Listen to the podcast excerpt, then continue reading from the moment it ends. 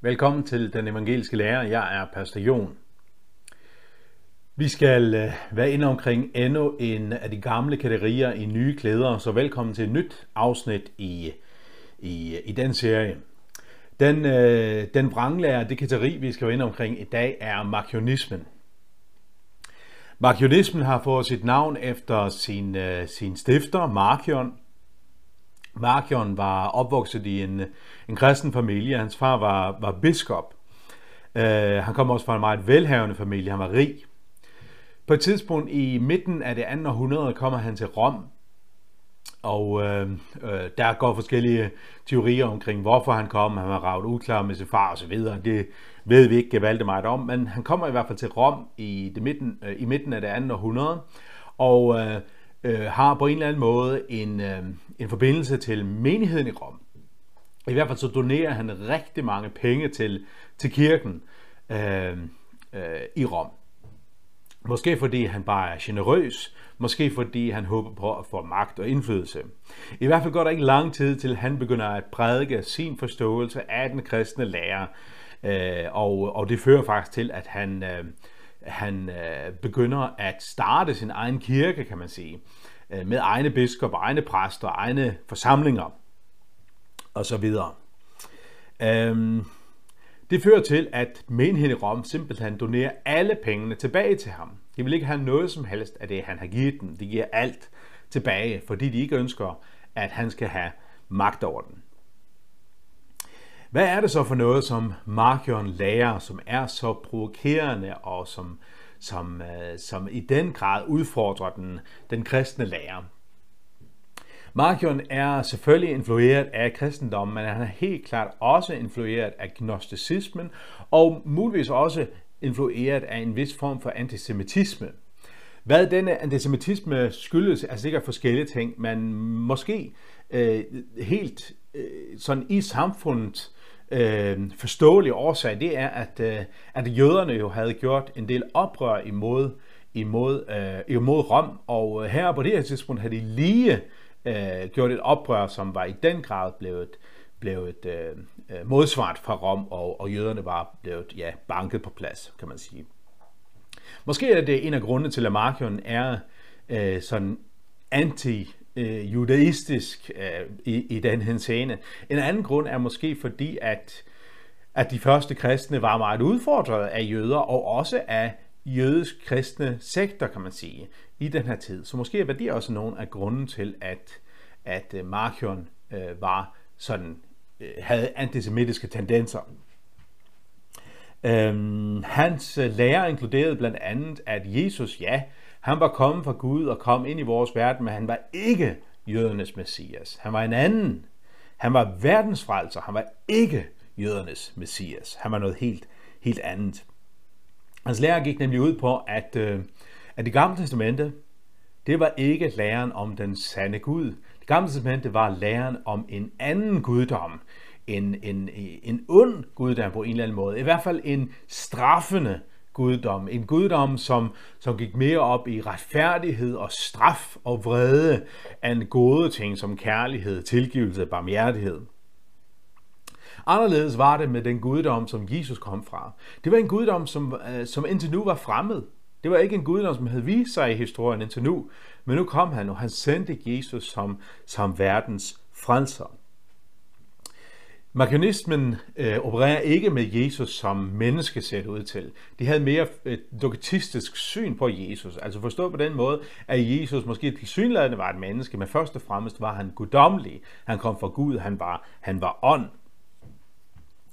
Øhm, og Jesus repræsenterede alt det, som det gamle testament Gud manglede, nemlig kærlighed, øh, med ledenhed, tilgivelse. Øhm, Og det her, det førte naturligvis med sig, at, øh, at man afviste hele det gamle testamente, øh, alle de gamle testamentlige skrifter. Og det førte også med sig, at Markion samlede en kanon. Måske var han den allerførste, der i den grad samlede nogle skrifter sammen, som udgjorde en, en bibel. Der var ingen af de gamle testamentlige skrifter, der naturligt kom med, og så var der kun et af evangelierne, Lukas evangeliet, og ikke engang Lukas evangeliet i sin fylde, men i en redigeret form, så alt det jødiske bare skåret væk. Derudover var der 10 af Paulus breve, som kom med i hans kanon. Ikke engang alle Paulus breve kom med, men 10 af dem kommer med, øh, fordi han betragtede Paulus som en helt særlig apostel, en særlig Jesu apostel, som bringer den rene lære, som går imod de jødiske tendenser. Øhm Markionismen var helt klart gnostisk. Øh, gnostisk i forhold til dualismen, i forhold til ånd og, og, og krop, og, og i forhold til det her med en ond øh, skabergud, og så en, en god Gud, som, som kommer med Jesus, og så videre. Men en ting, som, som helt klart adskiller øh, fra, fra gnostikerne, det er, at øh, ikke på den måde gør brug af sådan en hemmelig viden, sådan en særlig kundskab, som kun de indvidede måtte fordele i. Det var en mere bred af, af, af lærere, som ønskede, at når alle mennesker, alle mennesker må få del i, i det her evangelium.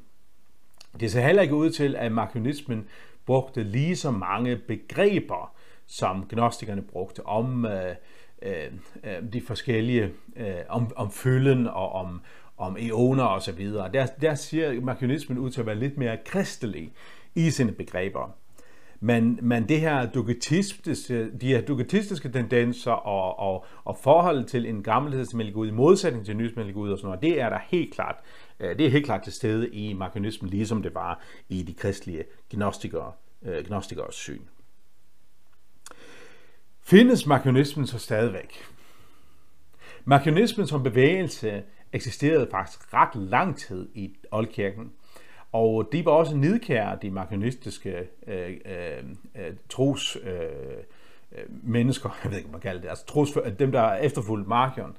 Øh, det var også flere af dem, der, blev, øh, der var martyrer og så videre øh, under forfølgelsen øh, af blandt andet de kristne. Øh, men hvad så med i dag? Jamen, markionismen som kirke er faldet. Den eksisterer ikke længere. Den er væk, den er borte. Men jeg er bange for, at de markionistiske læresætninger desværre findes alt for meget også i vores tid i dag. Måske ikke så udbredt som ved Markion. Øh, også i dag er der mange, der opererer med en forskel på den gamle testamentlige Gud og den nye testamentlige Gud. Måske vil man ikke i dag på samme måde tale om, at der er, en for, altså at der er to forskellige guder, vi taler om. Øh, en gammel testamentlig Gud og så en ny testamentlig Gud. Men det er som om det er to guder, og det er som om, at Gud skifter fra at være den her vrede, straffende, øh, dømmende Gud, til at blive den kærlige, tilgivende Gud, som han kommer i, øh, som Jesus. Man kommer øh, som Jesus.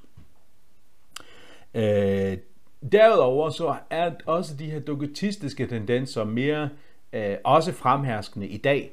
Måske særligt blandt teologer, jeg ved det ikke helt. Det er ikke sådan, at man vil sige, at Jesus kun er Gud og ikke menneske, men, men tanken omkring den kødelige Jesus, den menneskelige Jesus, den historiske Jesus, som du vil, har ikke særlig meget betydning for teologien. Man graver gerne i, i, i, hvem den historiske Jesus er, og ofte er det en anderledes Jesus end den, som bliver fremstillet i Bibelen, men det gør ikke så meget. For det, der betyder noget, det er den åndelige Jesus. Det er det, som, som, som handler om kærlighed, næstekærlighed, tilgivelse, forsoning osv. Altså har man egentlig i praksis et lignende Jesus-syn, som markionitterne også havde. Øh, men væsentligst af alt, det er nok den her forskel på den gamle testamentlige Gud og den nye testamentlige Gud.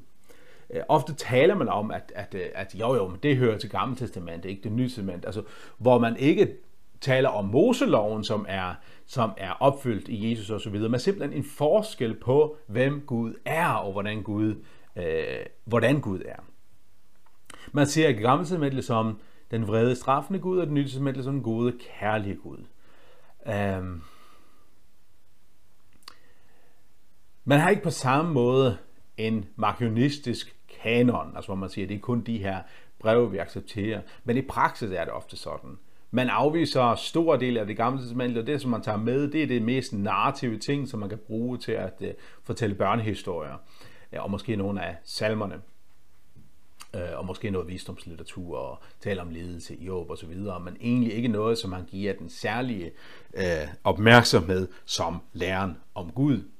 Og også i i, øh, i det nye testamente skældner man øh, imellem tingene. Man tager ikke det med som skuer, det som bærer præg af straf, og afviser gerne læren om, om, om fortabelsen og så og så fokuserer på, på det, som vi godt kan lide, fokuserer på det, vi godt kan bruge. Altså i praksis gør man det samme som Markion. Man tager det ud, som passer ind i ens eget, et eget verdenssyn, et eget, ens eget gudssyn. Jeg tror, at den her lærer er noget, vi skal passe på med. Jeg tror simpelthen, at den lærer stadigvæk udfordrer den sande kristne lærer, og den fører mennesker væk fra Jesus. Det er ikke bibelsk at skælne mellem den gamle testamentlige Gud og den nye testamentlige Gud. Det er ikke bibelsk at kun finde det frem i Bibelen og i det nye testamente, som passer ind i vores forståelse af Gud. Det er ikke bibelsk at sige, at det, som kan siges om Gud, det er det, vi fornemmer er rigtigt. Det er ikke bibelsk. Og det er ikke bibelsk, at man ser på Jesus først og fremmest som en åndelig, forbilledelig skikkelse, og ikke som den inkarnerede Gud. Det er heller ikke bibelsk. Desværre er den her lære noget, som findes indadtil i de kristlige kirker, inde i de kristne kirker. Det her, venner, er noget, vi må bekæmpe. Det er ikke en sund lære, det er en antikristelig lære, som, øh, som ikke kommer fra den gode, øh, men fra den onde. Ikke den onde Gud, sådan som marionetter øh, kunne vi bare tale om det gamle testament Gud, men fra den onde selv, fra Satan. Øh, det er dæmoniske lærdomme, som vi skal vende ryggen. Hvad er den sande lære så?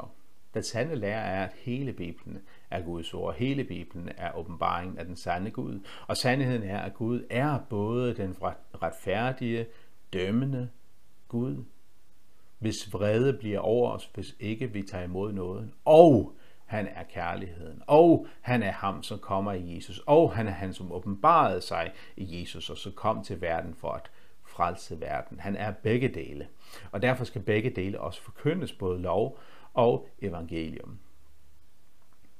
Det var en lille smule om markionismen og om, øh, hvordan den måske også er til stede i vores tid i dag. Jeg håber, du blev lidt oplyst, og i hvert fald, at du blev styrket i troen på Jesus.